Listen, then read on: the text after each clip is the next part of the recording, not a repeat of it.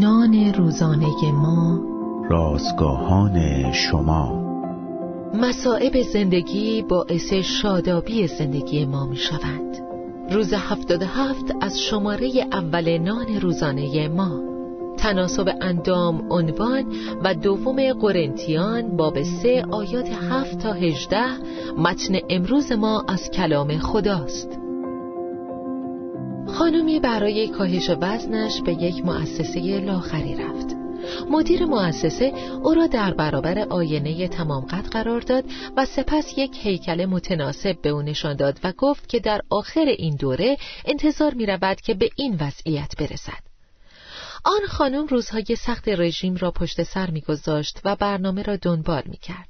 هر هفته جلوی آینه می ایستاد و وقتی می‌دید که به فرم مطلوب نرسیده ناامید می‌شد.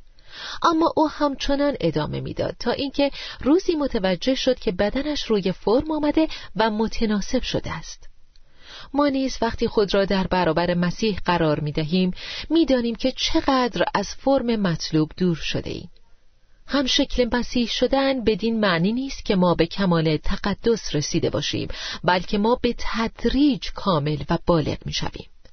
خداوند اغلب در سختی ها ما را کامل می کند و شکل می دهد.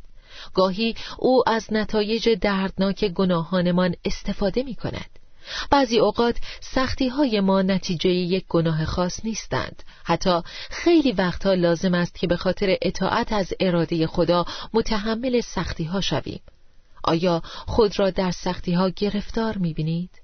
شاید مراحلی را طی می کنید که شما را شکل می دهند مسیح نیز هر چند پسر خدا بود در مصیبت هایی که کشید اطاعت را آموخت اگر به مسیح اعتماد داشته باشید روز به روز بیشتر به شباهت او در می آیید